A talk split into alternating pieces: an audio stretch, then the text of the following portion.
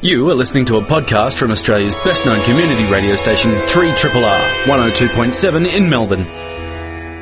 So, someone told me there might be a football game on today, and uh, the venue's moved. We've uh, the football has come north. Very, very good afternoon to everybody this afternoon. Welcome, or if you've never left, it's good to have you around. It's the afternoon here on Three Triple R. Matt Stedman is across from me. I feel like a stranger. I haven't been here for a couple of weeks. The Grand Chef de Cuisine Hello. is in the kitchen Cameron Smith, how are you? with his torchon. Should we talk a little bit about this football match that is on at uh, Victoria Park this afternoon, the 2017 Reclink Community Cup? I think that'd be a uh, a, a, a most good idea. It's uh, it's on. You know like, what I think the best thing is about the move they've made to Victoria Park? It means it's very easy to get there on the train. Yes. Yes. So uh, take the train piece. El- Elsternwick was a little bit challenging Twas. in in the fact, well, you had the you know train station, a little bit of a walk, but no, you can uh, get there very very easy. Well, what time's it kick off now? Uh, kickoff is at five minutes past two, um, but the gates are open now, so you can get there any time from now until close. And Spider Bait are on after the match. Mhm. Deborah Conway on, I think, half time. Yes. Looks good. It's, of course, it's yeah, it's great. I mean, you know, it's uh, it's a continuation of a very, very worthy thing. Yes. a thing that personifies the community coming together. Yes. and this is the thing that uh, we represent, Yes. and uh, we we are actively involved in. I If you're going suppose. to go, I would suggest a rug up because it's a cold day in Melbourne today. Have you Well, uh, noticed? maybe that's something that um, feeds into part of the show. It's about growing food, about living in, within our environment. It is happy winter solstice. It happened last Wednesday, so the great news is the days are getting longer. Yes. Um, and yet still colder, I would say to you. that's the uh, that's the irony in it. In it. In it. In it. Eh? Um, so yes, Reclink Community Cup. Hmm. It is on at Victoria Park. Get on down there Hmm. because uh, it's just a it's a great thing, and uh, streakers that are preparing uh, for that. Um, I'm just wondering how you prepare as a stranger. I'd, I'd rub it. Well, I don't know. I'd sort of insulating yak fat or something like that. You know, you know the, Eng- the guys who swim the English ch- Yeah. Channel. You just cover yourself with that goop Yeah. before you go streaking. Yeah, it might uh, I don't know, it might be a bit of a turn off though. I don't know. That's one of the great things about the community cup. I mean, one of the things Hmm. that really struck me was, you know, oh my god, there's a streaker. This Yes. is years ago it had happened, and Yeah. it's sort of like there's sort of this. I don't know. Is it a Pavlovian response? Or it's just something that you expect. You you see the streaker come Yes. on, and then you usually see a whole bunch of cops come running after with Yes. the you know the hats sort of flying off as they're trying to run and Yeah. and drag this person down.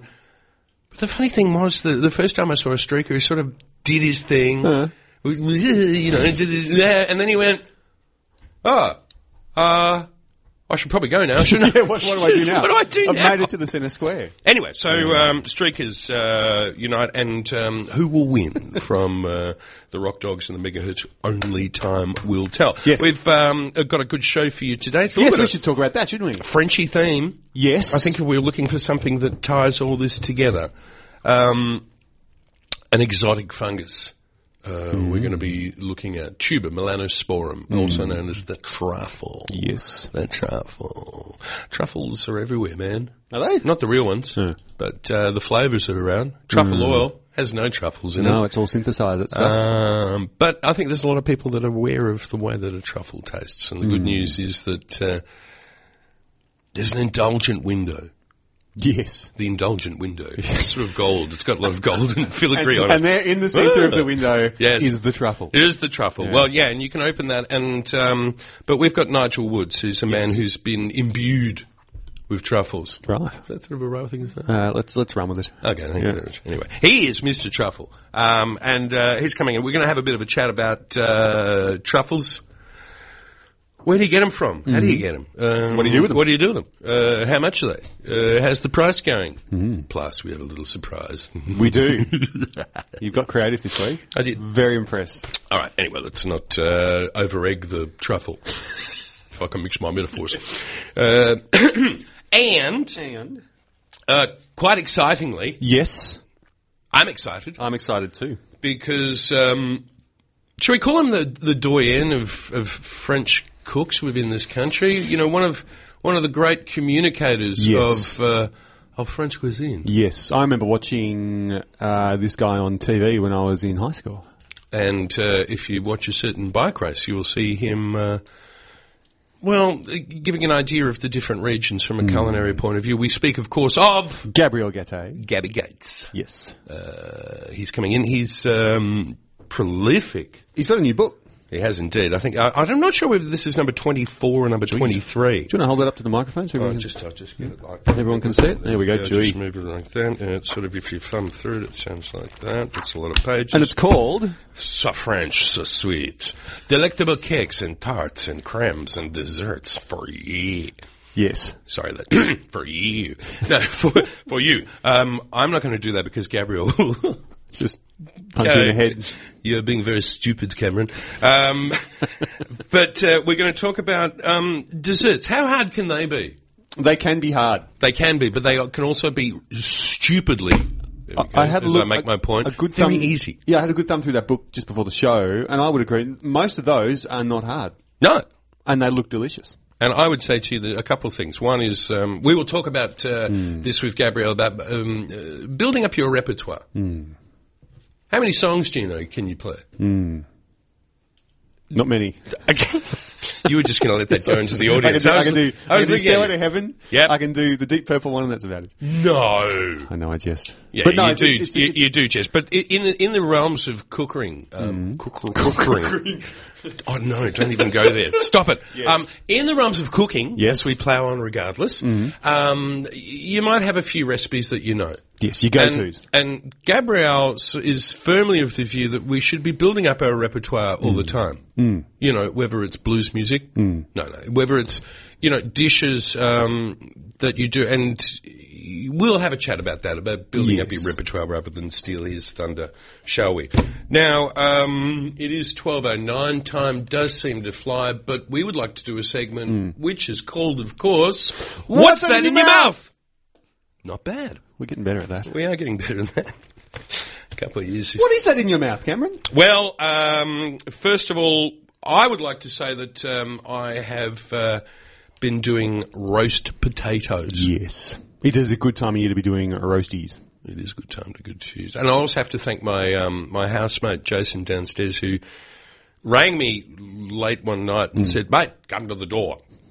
And I went, "Oh, "Okay, Jason, whatever you say, mate." And he handed me a couple of ducks, Just a couple of ducks. couple of ducks, dead ducks. Yes, okay, they weren't. right? Which are um, sort of uh, roasted and sort of tore apart and added stuff to. Anyway, I made a ragu for some uh, some pappardelle. Duck ragu. And it was sort of orange and thyme, and it Mm. turned out absolutely delicious. It's really, really good. But um, I wanted to speak about making uh, the best roast potato. Now, you have maybe you take the ball and run with it. Now, what do you do for a great roast potato? What do you think is the, the main I things we have to should do? preface all this by saying I'm I'm not the roast potato maker in the house. now, you're the observer It's of great my, roast my potatoes. good lady wife Nicole who is the master of the roast potatoes. But my first tip Mm. is, and this sounds fairly obvious as you say it, but most people might slip up. You've got to get the right potato. Yes. I wouldn't. I would shy away from those the, the pre-washed white ones you get from the supermarket that they don't sort of roast up that well. If you buy those, as Stephen Walker once said to me when he caught me in Ackland Street wearing tracksuit pants, Cam, have you given up? He said, and I went, oh, God. I said, Yes. Okay, I'm sorry. But yes, uh, the, they are the worst potatoes. They are not great. So go to your greengrocer, and my number one potato for roasting is a Sebago. Um, but a Dutch cream is a good alternative, and Dutchies you can get pretty much anywhere. If if possible, get the ones that haven't been washed. Get the ones with still a bit of dirt on them, and then you wash them yourself. I Yes. don't know why they're better; they just are. Yeah, they are. They are. Uh, all right. So here's my idea of making the perfect or a really good roast potato.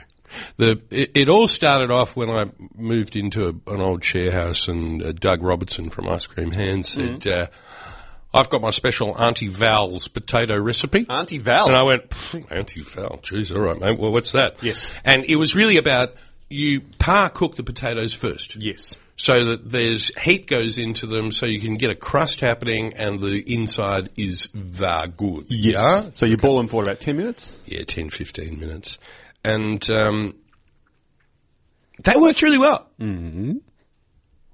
But I've gone an extra stage. Really? Yes, with dramatic pauses. Um, so here's the thing, man. Yes. Mm-hmm. If you add to the water that you boil your potatoes a half teaspoon of bi- yes, look at me, yes, bicarbonate of soda. What? That's right. Bicarb soda. One half teaspoon of bicarbonate of soda, and the reaction is that the bicarb breaks down the pectin in the walls of the potato, Right.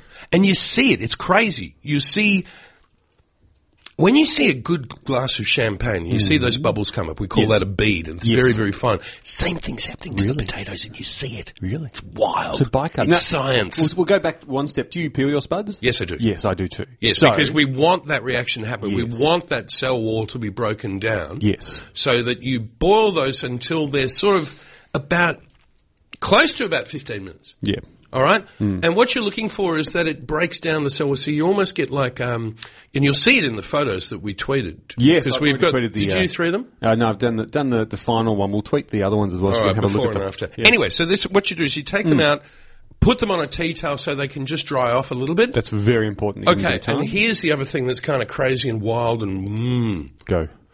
olive oil, about four table no five tablespoons, four to Yes. five tablespoons. Yes. We're, we're dealing with about um, what have we got? Uh, three good sized potatoes for around about half a kilo of potatoes. Yeah. All right. So what you do is you get garlic. Mm-hmm. You peel it, slice it as finely as you can into little disks Mm-hmm. and then you add a, a, a herb. I, I used thyme Time would work. Any of those big woody flavours like a resiny, rosemary. resiny Yeah, Mm. yeah. sort of things. Maybe tarragon could work too, but you have to be careful you do it. What you do is then you infuse the oil Mm. with the garlic. Mm-hmm. All right, so it's cooking on. Then you wait until just the garlic's starting to go brown. Mm-hmm. Strain that liquid or that oil. Yes. So Mm. So you get all the solids out of it. all the solids. Put that aside because that's going to be your garnish at the end. That's the crunchy, yummy bits, which was. On, that the photo, yes. Yeah.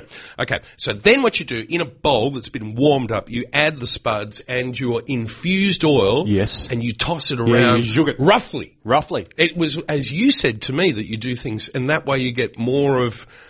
You want to sort of break down and tease the surface of Sort it of, because sort of roughs them up. the more fissures you create in that, the more The crispier it gets. boom, there you go. So whack them in the oven, cook them off, uh, and then at the end, put them in a bowl again, shake it around a little bit of salt, and then um, add the uh, the cooked garlic As a garnish. and the thing. Yeah, it's a yummy garnish, and it is awesome. Oh. And you know the greatest, one of Mm. the wonderful things about it that you know you've done something a little bit different. The smell of the garlic oil will Mm. reveal itself to you from the oven, That is so good. which is kind of cool. Oh, so we tweeted a photo of uh, the finished product. Mm. Check it out. So now I want spuds. Yeah, yeah. Well, um, don't we all? Don't we all? Always. Um, now, I was going to do a couple on today's, but I think we might just move on because it is around about twelve fifteen. What do you think, Natty? Should we maybe have some music? I like music. I like it too. Let's listen to this. Yes. All right. You're on Triple R. El Grande. Yes. Um, 1221 here on, um, it's Reckling Community Cup Day. Yes, get on down to Victoria Park. that's it. But in the meantime, it's a fabulous time of year. It's uh, it's when these incredible fungus present themselves to the growers of the truffle. Um, uh, a- an incredible, incredible indulgence, shall we Yes. say? But first, we've got to be creative. And now it's time for the Triple R Haiku with Cameron Smith.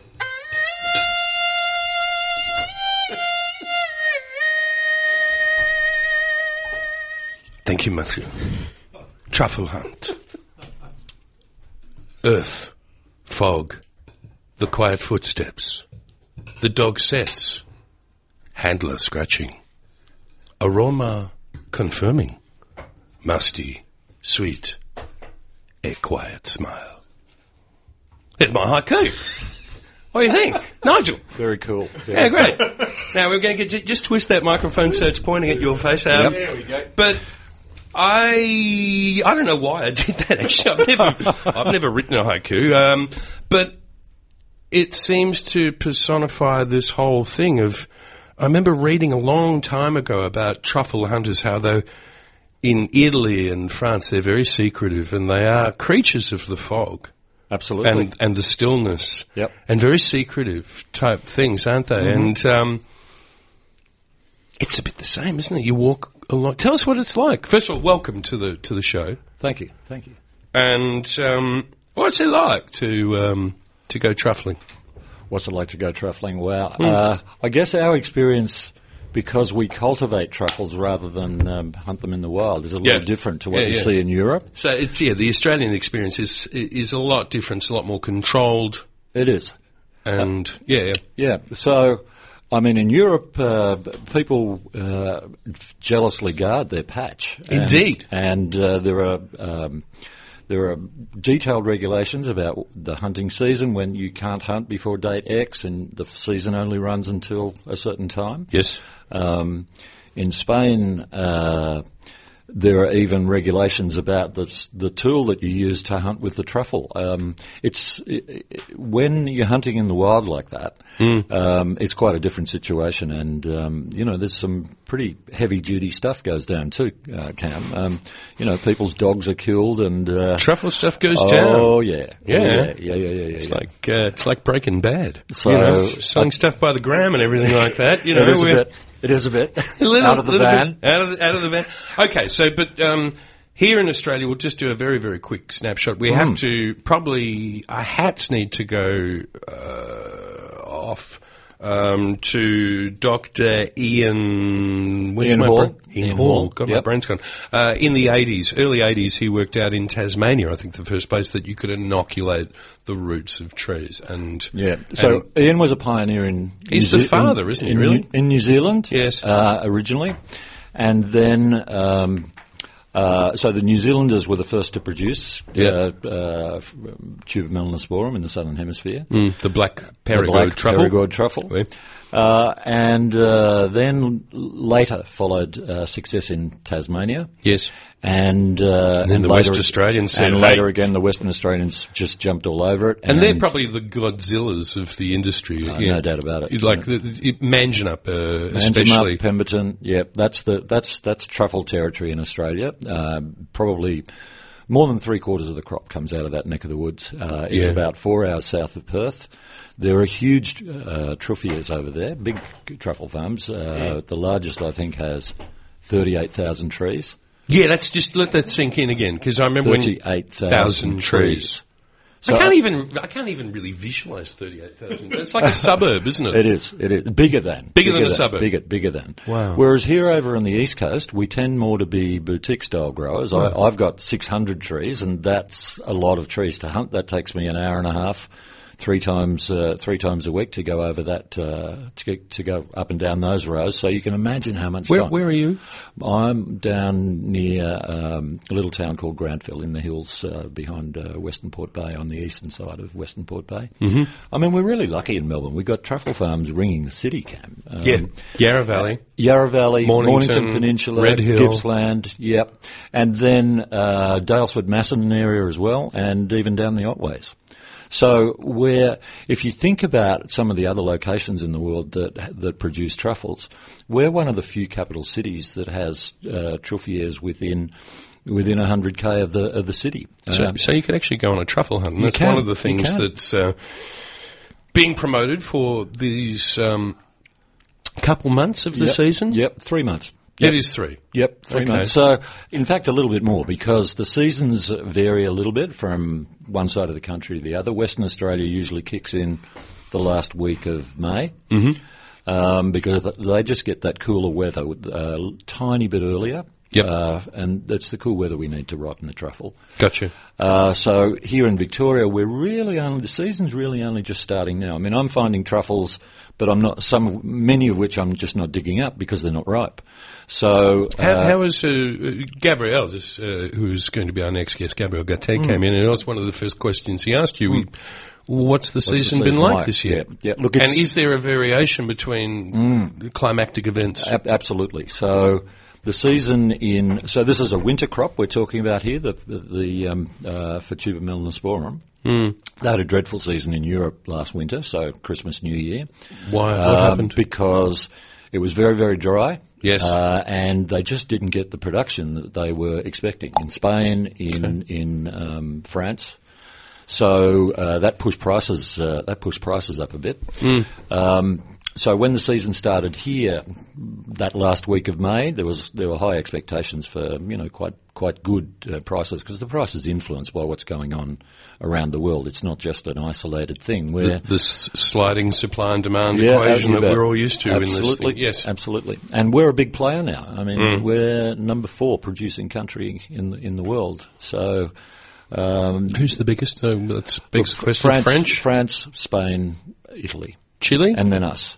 Chile is just coming on. Chile's coming on. Yeah, there are some big plantations going into other southern hemisphere countries. So Chile. Um, um, we mentioned New Zealand earlier. South Africa also is getting into the game. Hmm. Um, Argentina. So, a- and those guys, the, the, the people on the American continent, the, the Chileans and the Argentinians, have some advantages in terms of access to the North American market, which is an important market for uh, for, s- for Southern Hemisphere uh, truffle. A lot You'd have goes to to the fly US. everything out, wouldn't you? You do. There's no way You you do. can just stick it on a ship that's going to take You got it. Yeah, yeah, Yeah. right. Now, um, uh, the point is that I think I might have mentioned it to you. I think I've mentioned it to you folks out there. Um, more and more people are aware of the flavour profile of truffle. In, the, in the fact that I, I, I was going to say that you could say that truffles haven't quite jumped the shark, but Mm.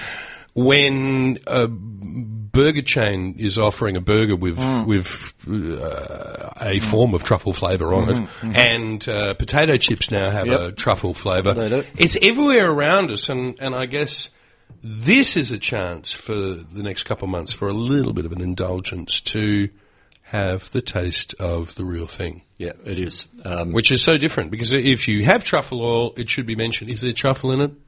uh, there's truffle in it sometimes, and it's irradiated, and it uh, it's not what gives it the flavour. The flavour is a actually from synthetic a chemical. oil. It's a, it's a chemical. It's a chemical flavour. molecule. Yeah. So you know, if you think about what it is. Yes. yeah. Well, if you think about, uh, we're all familiar with vanilla essence in our kitchens, and some vanilla essence has never seen a vanilla bean in its life. And Or, it's the s- or banana flavour? yeah, indeed. So you know, it's Gah. the, flavour chemists are going nuts. Some Yes. some of the some of those products are really um, are really uh, well judged. Um, but uh, in my opinion, too many of them are just a sort of punch you in the head. Uh, uh, and it trains you in the wrong way. It, it, the, s- the, the, s- you, m- you can miss the subtlety of the real thing. So, and I know when when when uh, Gabriel uh, uh, came into the uh, the, the building, he mentioned you know that very first time you had the real thing, you never never forget it. You, you that flavour profile just registers and it stays with you. It's almost like a first kiss. It is. It is. Better. We want to have the. Oh, we- okay.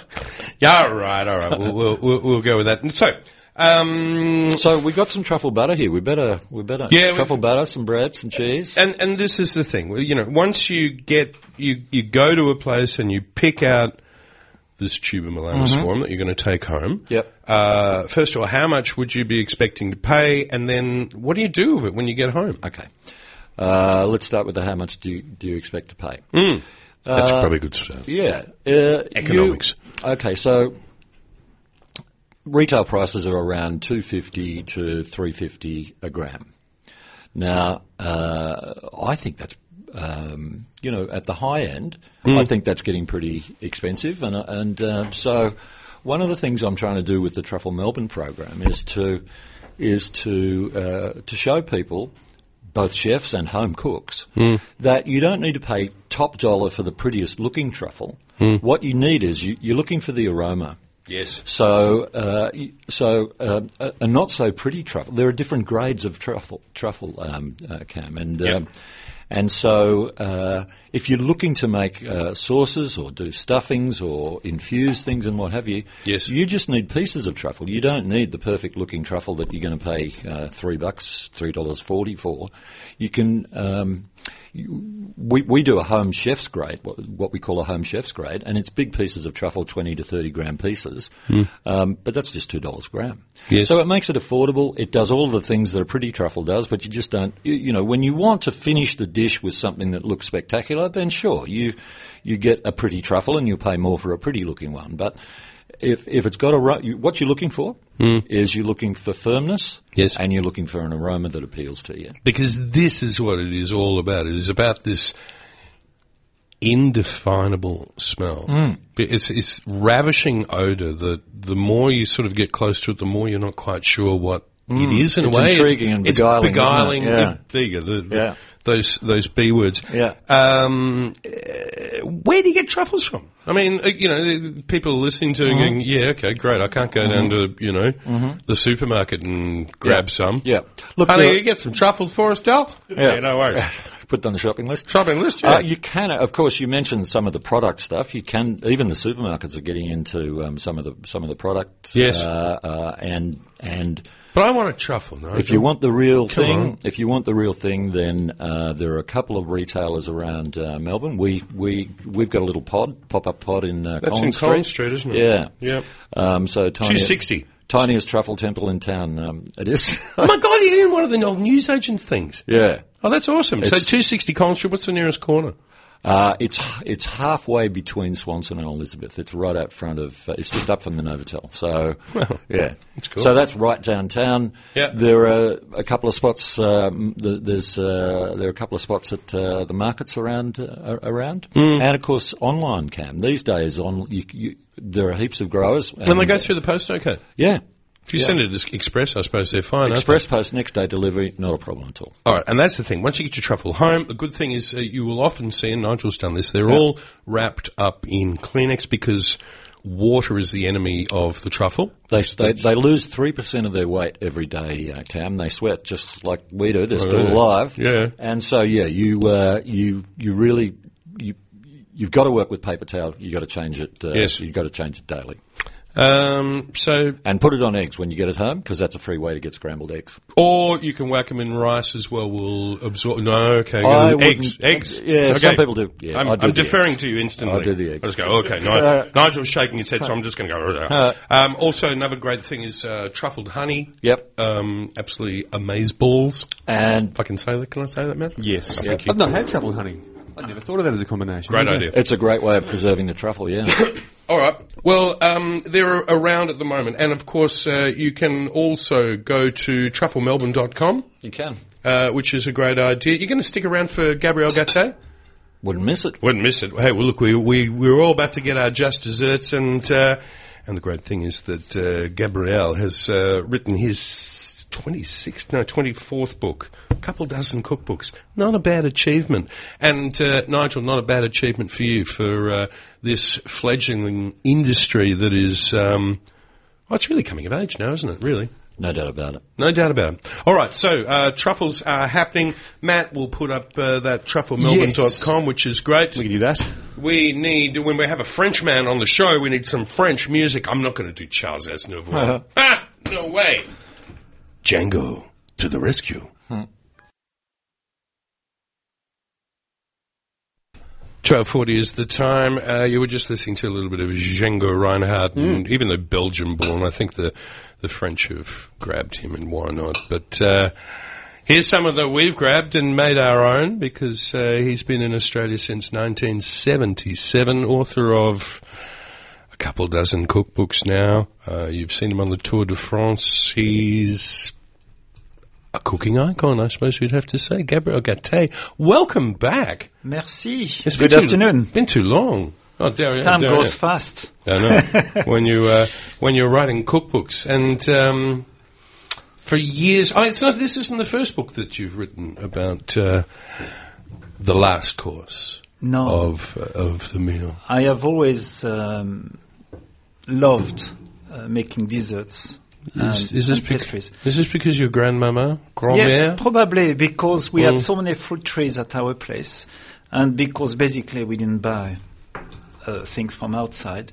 So when you had uh, a glut of Mm. um, of fruits, of strawberries, or, of peaches, you know, like we we had a glut of peach of peaches during the summer. Yes. Mm. We would bottle them for the winter in syrup, you know. Yeah. And um, or in tins. We had the cannery not far, and so we used all the Oh, That's right. I fruits. remember this story. Yeah, Yeah, yeah. we- you had a cannery. You take all your stuff, and uh, Yeah. they, and they would can it for you. They would can it. You come Yeah. back with 20 cans of peaches or beans or, Yeah. you know, wh- which was in a small village because people don't realize uh, that in France, you know, when you in a rural region, you know, you wake up in the min- uh, in the middle of winter. It's it's minus five or minus ten. There's nothing. There's not a growing lot in the outside. garden. No. So you rely on what you have in the cellar Yeah. To you know, the- survive. Mm. The, carrots, the potatoes, what you have in salt, or that used to be the case, you know, like the beans, and Mm. what you have canned. And, and, and a few, you get a few Brussels sprouts that do survive, and you get also, um, you know, uh, wheat loaf and things like that that grow, no, are kept under the, the ground and things like that. yeah. And um, So, so we made uh, homemade desserts, and then later on, when I did my apprenticeship and I worked in a Michelin guide restaurant, at that time, um, in in the top restaurant, you really didn't have a, a dedicated pâtissier. Maybe in the three star restaurant, or in- maybe in the palaces where there was a brigade. But so, as a young chef, you like during my apprenticeship, we made. Uh, five or six different kind of ice creams. We had a Carpigiani machine. We made um, sorbets and ice cream. We made uh, uh, champagne, you know, sorbets and things like that. Uh, we made uh, puff pastry, choux pastry, sweet pastry. We made all the biscuits, all the petit fours. So you Hmm. you did learn. And, and the desserts were sophisticated already, and so you but we're learned to talking do about the French here, aren't we? I mean, you know. yes, yeah. And then one of my my oldest brother uh, also is a pastry chef, Yes. so when I was working in Paris, and he had a shop in Paris, when uh, I was not working, which was only one day a week, or during my holidays, I would, I would go with him and then uh, get up at, at 10 o'clock at night, uh, get up at 10 o'clock at night, and then, and help him with a croissant, because at that time that was the routine of a pâtissier. It really started, um, you know, like the technology was not so advanced. You had to do a lot of things. Things by at the yourself. last minute. And we will get to the book in a sec, but one of the first memories that you have, I think it was at five years old, was cooking an apple tart. Yeah. And dare I say it, and you know, it's like you've got this book which is called uh, "So French, So Sweet," which has so many great things. And I know it's like trying to pick your your favourite child, and it's very not good to say, but I would say one of the greatest desserts made by the French is the tarte tatin. It's fabulous. Oh. Well, it pleases, you know, it's a, I mean, when you start, you know, when, when you're a chef, it's like being a musician. You, you put, uh, there's different uh, layers of pleasure that Mm. you can get. And in the tarte tatin, you have the apple, which is a classic fruit. I mean, everybody loves an apple dessert. It's probably the most, whether you're in England or in Germany, Yes. you know, you, Whether there's it's- classic. You, or you whether can it's name a apple classic. pie or apple apple- strudel. yes, and the apple tart and the tart Yeah, tatin well, and the, yeah. and you, you go on uh, because that fruit has a is is a fruit that cooks so well. You know, like we underestimate it basically. One interesting thing that is in your recipe, and these recipes are great, folks. and This is one of the things that these are recipes that you can tell have been close to Gabrielle's heart, and I'm. And I know that there has been a lot of joy and smiles that have been given by you to your family with these recipes. Would I be correct in Absolutely. making that Yes, assumption? This Yes. is, I imagine that almost all these recipes come from uh, like a notebook. I- I'm seeing like a handwritten notebook or a, or a scrapbook with a whole bunch of things. Yeah, well, over the years you build your repertoire, and and as a chef you build from uh, you know you, you learn to make pancakes, and then you Yes. you, you learned, you know, it's you understand the, the evolution of the cake from from a sophist from a basic pancake which is flat to uh, to a souffle which has risen. And when you look at the ingredients, they are not sometimes very different But yeah, I mean, in, this in is the different thing. scales. Yes. And, and and these two things, you know, we can think about a very very simple crepe that just has lemon juice and sugar on it, or has been elevated to become a crepe- eponymous yes, crepes, say, a crepe souffle, you know. or a you- crepe Suzette. yes, that's right. Um, but these are some of the great desserts of the world, and in varying degrees of difficulty. And maybe this is a great thing to start talking about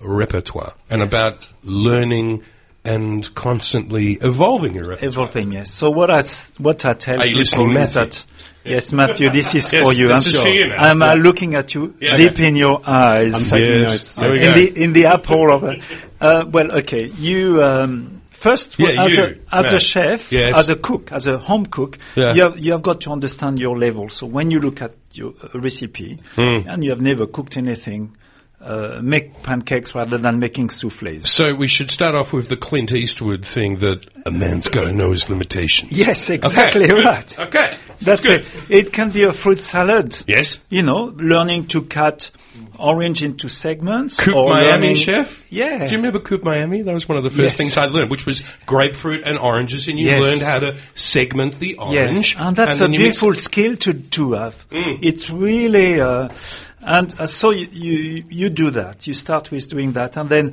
I tell people it's it because it's part of cooking. Maybe three or four times a year, Hmm. you decide to learn a new dessert. Right. Okay, and so you look at your level. You say, yes, I, now I can make meringue. Perhaps I'm going to make something with meringue. Okay. I'm going to make a lemon, and then you have got to realize that that dessert, if you c- want to learn it, you have got to maybe do it s- two or three times within a month. So every Within weekend, the month, within a time frame. within the season. Yes, because it's fresh. So you make it this weekend and you say, oh, I undercook the pastry, which is so easily done for any tart because of your oven, because of so many things. Um, and then you say, yes, I must cook it. You cook it again next week. And then you, you have solved a couple of problems and you cook it again the week after or in two weeks time. And then you master it. And maybe you say, well, next time I'm going to put some chopped pistachio on top of that. you start to own that Yes, recipe you own because that you recipe. understand it. or you modify it to create a new dish. Hmm. So I tell people, okay, maybe you learn only three or four desserts a year, but after 10 years, Mm-hmm. How if many? you start, how old is his Yeah. kid there? This, is- Oh This child. It's a just- child, child just- approaching 40. Yes, Yes. this child over here. He looks young. He must have eaten his fruits. Yeah. So anyway, Fruit. uh, by 10 years, three or four recipes, you're talking 30 or 40 desserts. If you cook, if you know how to cook 30 or 40 desserts, you know how to cook 100 desserts. Because gonna make once a- you know how to make a raspberry uh, tart, you Hmm. know how to make a strawberry tart, a blueberry tart, an apple tart, and so it suddenly it becomes like it snows, snowballs, and, and then you you really master and you you have learned techniques each time you learn a new dish. You have learned different flavors, different textures, and then you become creative. It's an exponential thing, and we can also do the, the analogy is similar to musicians that are that are that are listening out here. It's about learning a new song, Putting layers in your music, you learning know, how like, to do like the key tart- changes. the tartatin, when you think of it, apple, caramel, ca- no, caramel. Look how popular is caramel. The crunch of the pastry, Mm. perhaps the contrast with the whipped cream, the chantilly, or or the ice cream. And the colour of the apples. Yes, and the smell when it comes. Unforgettable. And it Hmm. is just fabulous. And at the end of a meal, if it is a, a feast, uh, it's a little bit more digestive than than a, a chocolate cake. Okay. So it's really a dessert that is in the middle. Fantastic. It is 12.50 here on 3 Triple RFM. Uh, Matt, we're going to do a quick little... A couple of quick sponsorship announcements and we'll be back. And then I want to talk about the great thing about this is a great opportunity for people to eat more fruit with having desserts. We might do that on Triple R. 12.51 here on 3 Triple RFM. My God, Gabriel Gattaz here. He's come back. um, he's got a fabulous book. We're talking about the end of the meal and how you can make that spectacular. Learn fruits. Make wonderful desserts, do they not? Absolutely. In Australia, when you look at, you go to a fruit shop at any time of the year, and Yes. it's amazing what there is. And I've always been surprised that, for example, with the pineapple, you know, the pineapple, Yes. it was grown in uh, by the kings of France in 1700 and something because this it like was they seen make- as an extraordinary fruit. Yes, is this the same as you make the orangeries? to Yes, make your- yes. exactly. Yeah, yeah. So it's an unusual thing, but the, the pastry chefs of the time were actually using it. Yes. And when I did my apprenticeship 46 years ago in country France, Hmm. from time to time we would make an, a a pineapple sorbet, which Oh. is extraordinary. And you don't, nobody serves pineapple in, in top restaurants here. No. And yet, it's one of the most powerful fruits. It's one fruit that can become a mousse, can become an ice cream. It's fabulous, very, very thinly sliced. It, Hmm. Hard you to know- make jellies from because of the enzymes. Yes, of in it. That's course. one thing that. it Yes, can- yeah. Just one but thing. you Yeah. know, uh, Yes. a- a- at the end of a top meal, the jelly you can do without it. You know. Yes, that's true. Uh, but there's so much you can do with it, and that it is not very much used. The same with mangoes in top restaurants. Very rarely, you see a little bit of raspberries, but they're often cut in half, and you have got two halves or three halves as a garnish, but never Mm-hmm. very generously. You, it's the pudding kind of desserts that you Mm. find. Mango tat tat tat. That's lovely. It is. It is beautiful. Hold on. We just there's a profound silence just came on Yes, the room. yes. Uh, in, in there. So anyway, so the point is, uh, we've about ooh, six and a half minutes to go. Fruits can be a wonderful vehicle for, first of all, for the nutrition of people to have fruits, vitamins and things like that. But there are so many desserts. One that Matt wanted to pull you up about. Did I? Yes, you did. Look at you. Oh, What? yes, I did. Yes. Yeah, good, Well, okay. Hmm. because we were just thinking because we were talking in the car on the way. Because if I normally if I choose a dessert at a restaurant, I'd sort of normally lean Italian. Yes. So I'd normally go with an avogato or with a tiramisu. Tiramisu. And there's a recipe for a tiramisu in the book. It's a great classic. It's okay. Yes. yeah. No, you know what? Remember, Come on, tell us the I, I don't French do a. invented Bre- it. it's not a Brexit. We are Europeans. I am. Very I am good. European, and my fellow And my is fellow over there. Italian. We sleep in the same bed. I love it. I never thought you would we'd be able to. No, to no, bring no that in. problem, Swiss. But ti- tiramisu is is one of the favorites. it's a classic. It's like picking the favorite children. Have you got a favorite, or maybe a top one, two, or three? Of do you- desserts? Yeah, go on. You know what? It's an interesting question. I almost say, uh, Hmm. often say, it's a young people's, a young person's question. Oh, well, okay. this is good. It's nice. Be- no, no, That's the because nicest thing you said to when- me all day. when you are young, yeah. you have a de- definite favorite. Yes. You know, this is what I like Well, best. it's like, what's your favorite music? You know, it's like, Well, uh, that's it. Yeah. And and uh, as you get older, you have a seasonal favorite, like at this time of the year. Mm-hmm. yes. Uh, you know, as you mentioned, the the tartatin, or, Okay. you know, the pears or things like that. And um, you can have a favorite for for a dinner. I, I think a, a souffle, a well-made souffle, Yeah. modern souffle, where you have a s an ice cream with it, and it, it's extraordinary. Chocolate souffle with raspberry puree Yes. poured into it. Well, it's fabulous. It's fabulous. Yeah. Okay. Uh, It's extraordinary.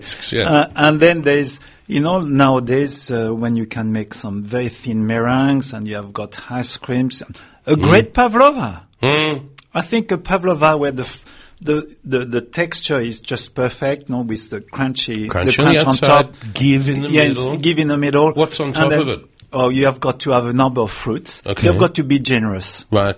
Of course, some cream, Yes. some cream that, to make the contrast, Yes. and then passion fruit Passion fruit. gotta have passion. passion fruit. You have got to have the passion We're fruit. going to be prescriptive. And- oh, Nigel's nodding his head. And- Just and so you then- know, no, Nigel's still here. but I, I love yes. it with mangoes. I love it with raspberries. I love it. Uh, I have l- l- this summer because I have uh, an apricot tree at my place. Mm. I poached some apricots, just slowly, you know, until they they were ripe. You know, Mm. Yes. like they poached them. They're just amazing. They Not are. ma- And then at top. Uh, the pavlova with some apricots and passion fruit and a few raspberries and it was just heaven. Yes. Apricot, that's another fruit that is totally underestimated. It it's is. one of the great, great fruit of the world Soft, beautifully delicate. from great. the tree when they are ripe. That's, that's Oh. the problem is that we have a difficulty f- getting some good ones. But when you have a tree, you, you learn again what an apricot is. Same with the peach. You Yes. get a, you get a sun ripened peach, and it is uh, an epiphany.